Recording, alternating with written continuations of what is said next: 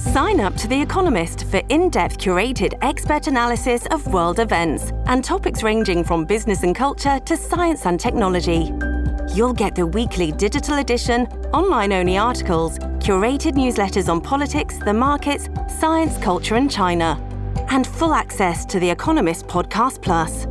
The Economist is independent journalism for independent thinking. Go to economist.com and get your first month free.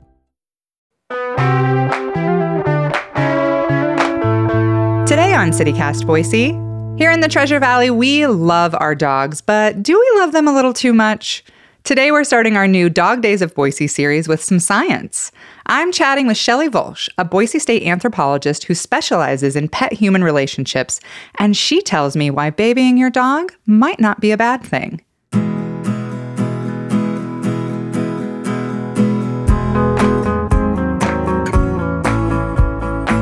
It's Monday, July 31st. I'm Emma Arnold, and this is what Boise is talking about.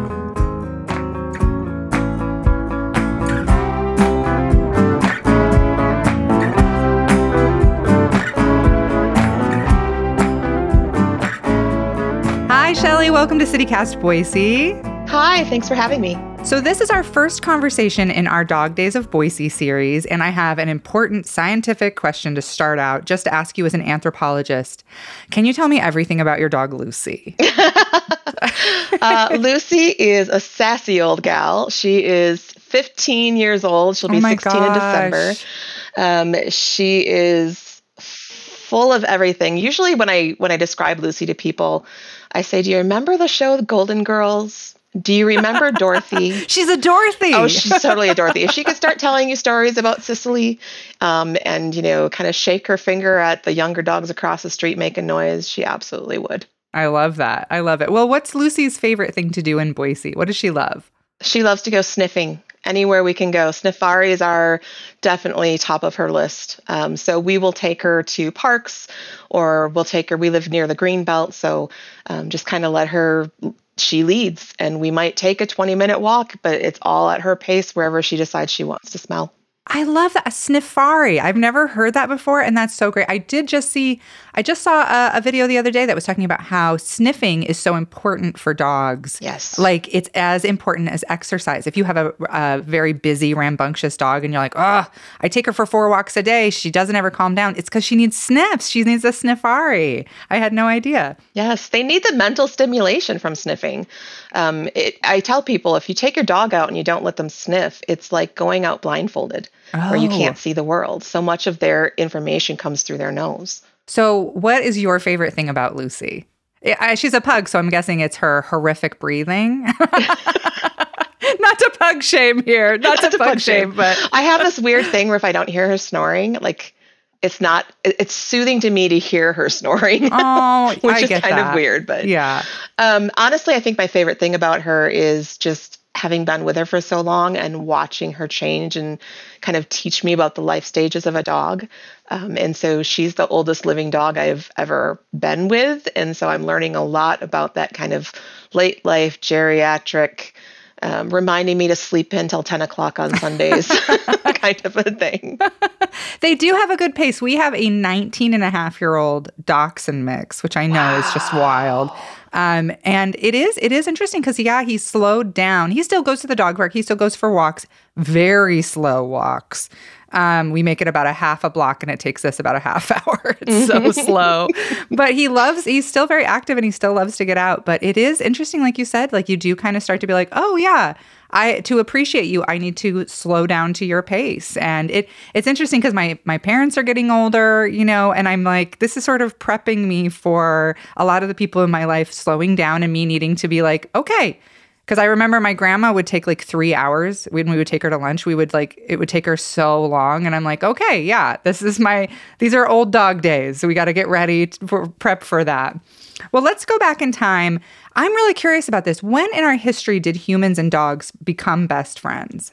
Oh, that's a bit of a loaded question because we've got what the genetics say and then we've got what the archaeology says. Oh. Um, our, our best kind of packaged answer th- these days is that somewhere between 20 to 30,000 years ago, Um, we probably had a proto dog by then. So we had, um, you know, not quite dog, but no longer wolf walking around with us. Um, there's a great cave in France called La Chauvet Cave. And one of the things that's really compelling about it is that there are young human footprints, and right next to it are canid footprints, and they seem oh. to be walking oh. together in, in a cave. So um, that's definitely kind of an interesting thought that we probably were integrating with them long before they were formally dogs. Um, but I'd say the the relationship has been very symbiotic, probably from the get go, and it's it's probably our ability to cooperate on hunting and foraging and these types of things that really made that bond and the, the domestication of dogs really start. Oh, interesting. And so we love dogs in Boise. Boise is such a dog town, but I I have to ask you, can our dogs actually love us back? Because I feel like mine do, but I have an aunt who always is like, a dog, your dog can't love you. Your dog can't love you back. That's anthropomorphizing. Like something, but I swear they do. They adore me. He follows me everywhere. He's 19 and a half and he's still going up and down the stairs all day to follow oh me around. you know, at this point, there is so much evidence. There's hormone evidence related to cortisol and oxytocin. Greg Berns at Emory has a bunch of MRI work looking at the ways that dogs' brains light up in, in response to different stimuli, including the smell of their human. Um, there's behavioral data we've we've really reached a point in canine science where we no longer go can they? Do they? Um, it's anthropomorphic to say no. Rather we're going how do they? What does love look like to them? What are our obligations to them in exchange for the relationship?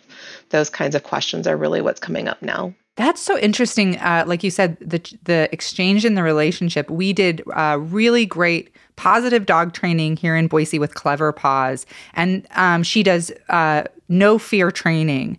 And it was so interesting. You know what I think most people think of as you say no to your dog and you try to be big and scary, and it was more like they're toddlers. Yeah, they're essentially toddlers, and and they're they're bumbling through the world world with no language skills basically not able like they have to you know you think of i think of my dog trying to get food and she's staring at me like you know with this intense stare you know and you think like wow to to have to always communicate with your eyes and your tail and you know your cuteness is is pretty difficult actually. Yeah it is. And especially because i think the concerns of things like anthropomorphism have gotten in the way of our natural instinct to read and communicate with them. Um, so we get caught up going, "Oh, I must be anthropomorphizing if I'm seeing this." But you know, if if your dog comes running into the living room at 9:30 at night holding a toy and turns to stare down the hallway and then looks back at you, they might really want to go to bed. And it's not anthropomorphic to think that. Um, Lucy will actually do that, lead us down the hallway, and then jump in her bed and be like, okay, yeah. Like, it's only 9:30, but okay, whatever. Um, and so, you know, for us to kind of blend the skepticism of not overdoing it and reading too much into it, but at the same time, they are capable of so many of the basic communication that we are. And I think we get caught up in and this is ironic because we're on a podcast where it's all voice, but um, we get caught up in our verbal language. Um, and in reality, our body language is saying just as much to our dogs, and we can listen to them in exchange. Oh, yeah. I um, love that. That's not to say that there aren't dogs that aren't very vocal in what they want, though. There's plenty of demand barking and, and um, various other things. We're looking at you, Huskies. We're looking at you.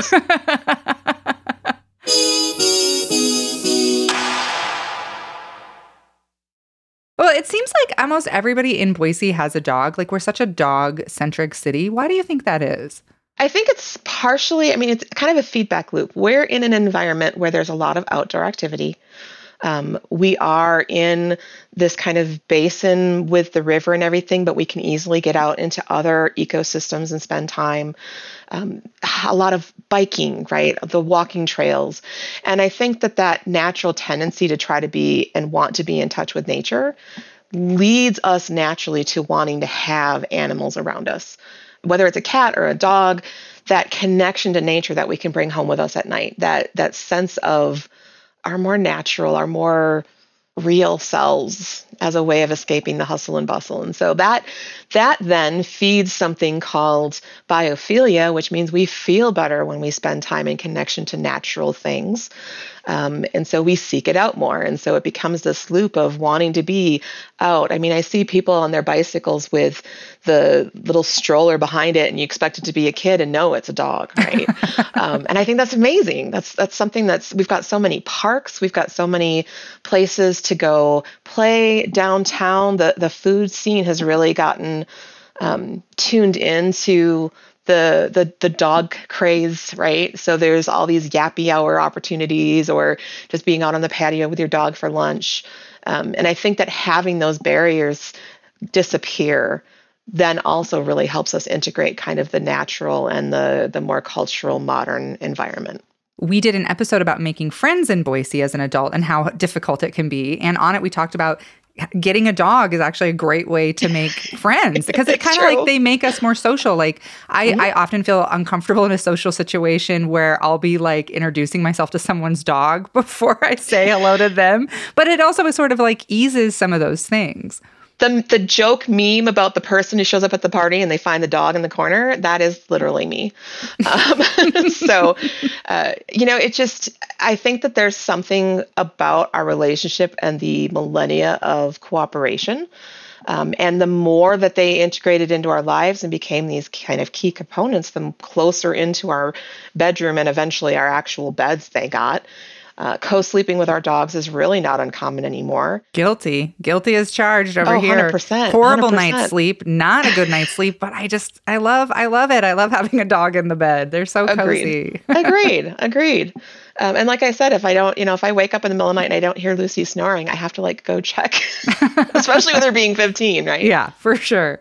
Well, what about, you know, during the I think of what we were saying this this millennia of cooperation and all these social things makes me think of the pandemic puppies we heard about. Like so many people got dogs while they were home during COVID. How are those dogs and those people doing now? It's kind of hit and miss, but definitely there are two kind of events happening for a lot of these dogs. So, one, you have the dogs who are suffering from separation anxiety because they are social animals just like we are. And so we went back to work and we didn't really necessarily think about tapering our time from our dogs. And so suddenly, the people they were spending all of their time with are no longer home for eight, nine hours a day. And from a dog's perspective, it's like, oh no, what happened? Are you ever returning?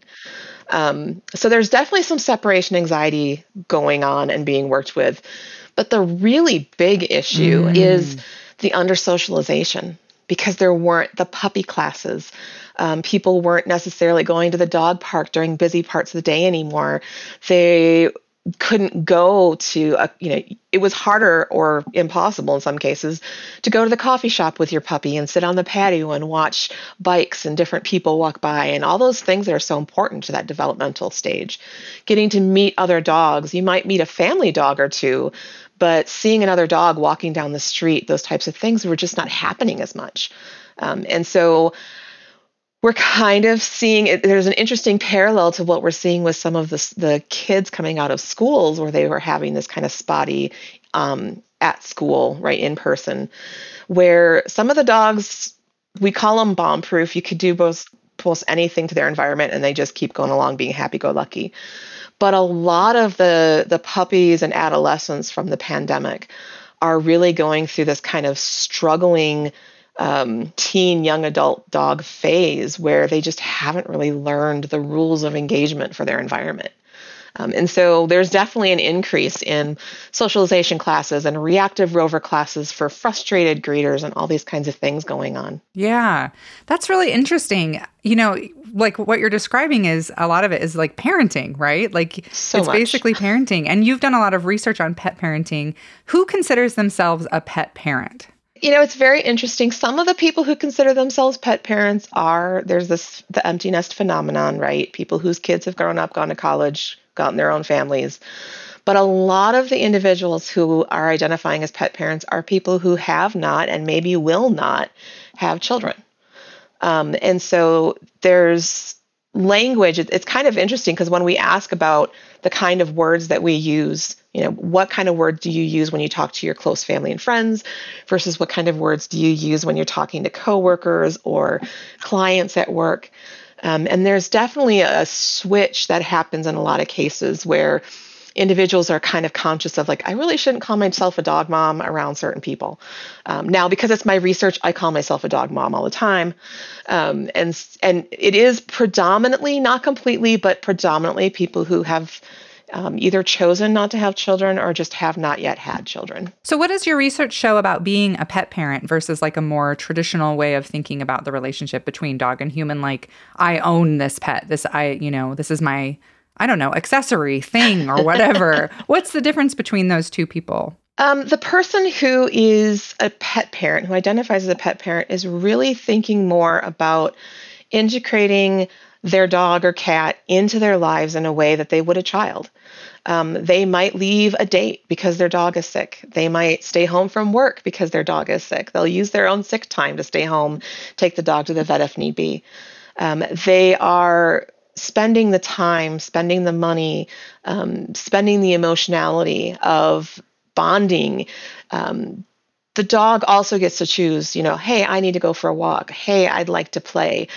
Uh, pet parents will stop doing their work to take a break and play instead of saying, like, go to your bed and don't bother me. Um, not to say that never happens, right? But the frequency of it is significantly less versus somebody who's like, oh yeah, I'm a pet parent because it's trendy, but their dog spends most of their time, you know, in a crate, in the purse. Um, like you said, kind of more of an accessory. So real pet parenting, the way I would define it in my research, looks like you're parenting, like you said earlier, a toddler. Yeah, and something I, we found, we got a puppy last year, and something we found was it's a difference, I think, in between sort of expecting that this dog will fit into your life as as opposed to getting to know the dog and adapting your family and yourself kind of around that dog's personality and and not like and it's the same. I mean, I have kids. I'm a dog mom and a kid mom, so it's it's very similar. like I said, yeah. not everybody is without kids. What do you think? Is this generational? Like, you know, we're sort of saying people, but do you think that this is generational? This pet parenting thing? I think the acceptance of it is generational. I think the labeling of it probably came around somewhere in the 80s, maybe early 90s. But if I think about our relationship with our companion animals throughout time, I don't really think that it's unique to have this close of a bond um, Darwin would write home from his travels on the Beagle, and the first thing he would ask about were his dogs. Oh. then he'd ask how his children were doing, and then he'd ask how his wife was doing. oh my god! So it's it's certainly something that's been around with us longer than that. And um, when we think about some of the burial sites that we see where dogs have been positioned with people very intimately, or we think about some of the art that's out there um, you know, even pre-Neolithic art that is incorporating uh, companion animals and especially our dogs into our spaces. Um, but I, what I do think is different is the amount of individuals doing it and the kind of labeling of it, I think is is relatively new, maybe in the last half a century. I definitely think of my kid, my dogs as like kids, you know, like that they're my babies for sure. And I, this is embarrassing, but I feel like since you're a professional, I can admit this to you. I constantly talk in like baby talk to my dogs. Like I have, oh yeah, both of them have like a separate voice that I do when I talk to them. Um, yes. And I probably assume a lot about their behaviors, comparing them to the way people behave. Like the other night, my dog, I, I posted some pictures because I was like, uh, our dog Bev, who's one and a half, I was like, oh, Bev's mad at me again. She's giving me the silent treatment. She had turned her back on me and wouldn't look at me because I wouldn't share my taco, you know. And um, but is that bad? Is there anything that come like is there anything negative that comes with sort of babying your dog like that? If you're going to do it to the extent where there's never any sort of management of how they behave in you know out in the wild so to speak so out, out out of the home or you know if they're getting away with misbehavior that's hurting someone um, but I really think that it's it's up to our individual homes what we do and don't let our dogs get away with. Uh, you know, should dogs be on the couch? I guess that's up to you. My dogs are always on the couch. Mine is literally a throw pillow for the yeah. couch. like he's a feature. uh, so I think that you know any of that level of anthropomorphism, I mean, some of it is just helping us connect with them. We're trying to understand from our human abilities what they're experiencing, what they're thinking. Um, it's it's a safe place to admit it because I have two voices for Lucy. There's Lucy talking to me. or to my husband. Um, and then there's my voice for Lucy, right? Um, and there's a lot of research on the fact that women in particular will motherese with their dogs the same way they would have with their children when they were young. Interesting. I do do that. Yeah, Motherese is exactly what I don't think I recognized before that that's exactly what I'm doing. And like, like you said, I have a voice I talk to her in and talk to my other dog in, but then I also do impressions of both Yes. of them. Uh, probably really accurate. Perfect. Like uh, they're probably like, that is what I would sound like for sure. Well, I want to ask you one last thing. Boise's on all these national lists for being a great city to have a dog, but from your vantage point as a researcher who studies, you know, the pet person dynamic, what do you think? Are we the best dog city in America? I do think that we are a really incredible place to have a dog. I do think that there's a lot of dog friendly options when it comes to places to go, um, things to do, restaurants. Um, I also think that we have, I mean, we have some amazing veterinary facilities here. There's fear free certified veterinarians, there's fear free certified trainers in the area. We have probably one of the most beautiful and amazing humane societies I've been in in all of my time working with dogs as a trainer or as a professional, you know, academic. So I definitely think that we can comfortably say we're in the top five for sure. Yeah. Okay. Good. All right. We'll take it. Top five is pretty good. Well, Shelly, thank you so much for sharing your research and tell Lucy hi for me. I will. I will.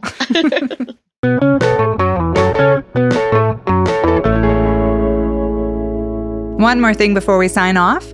The National Weather Service is forecasting that we'll be hovering around 100 degrees for the next couple days, so it's a good reminder that our dogs can also get heat stroke. The number one rule is never leave your pup in the car, even with the windows down. That's pretty well known. But you should also do a spot check on the sidewalk to test how hot the pavement is on your hand. Change up your walking schedule for early morning and late evenings when temperatures are too hot, or play indoors with your furry best friend. We'll link to a full guide with other ideas for how to keep your pup safe all summer long.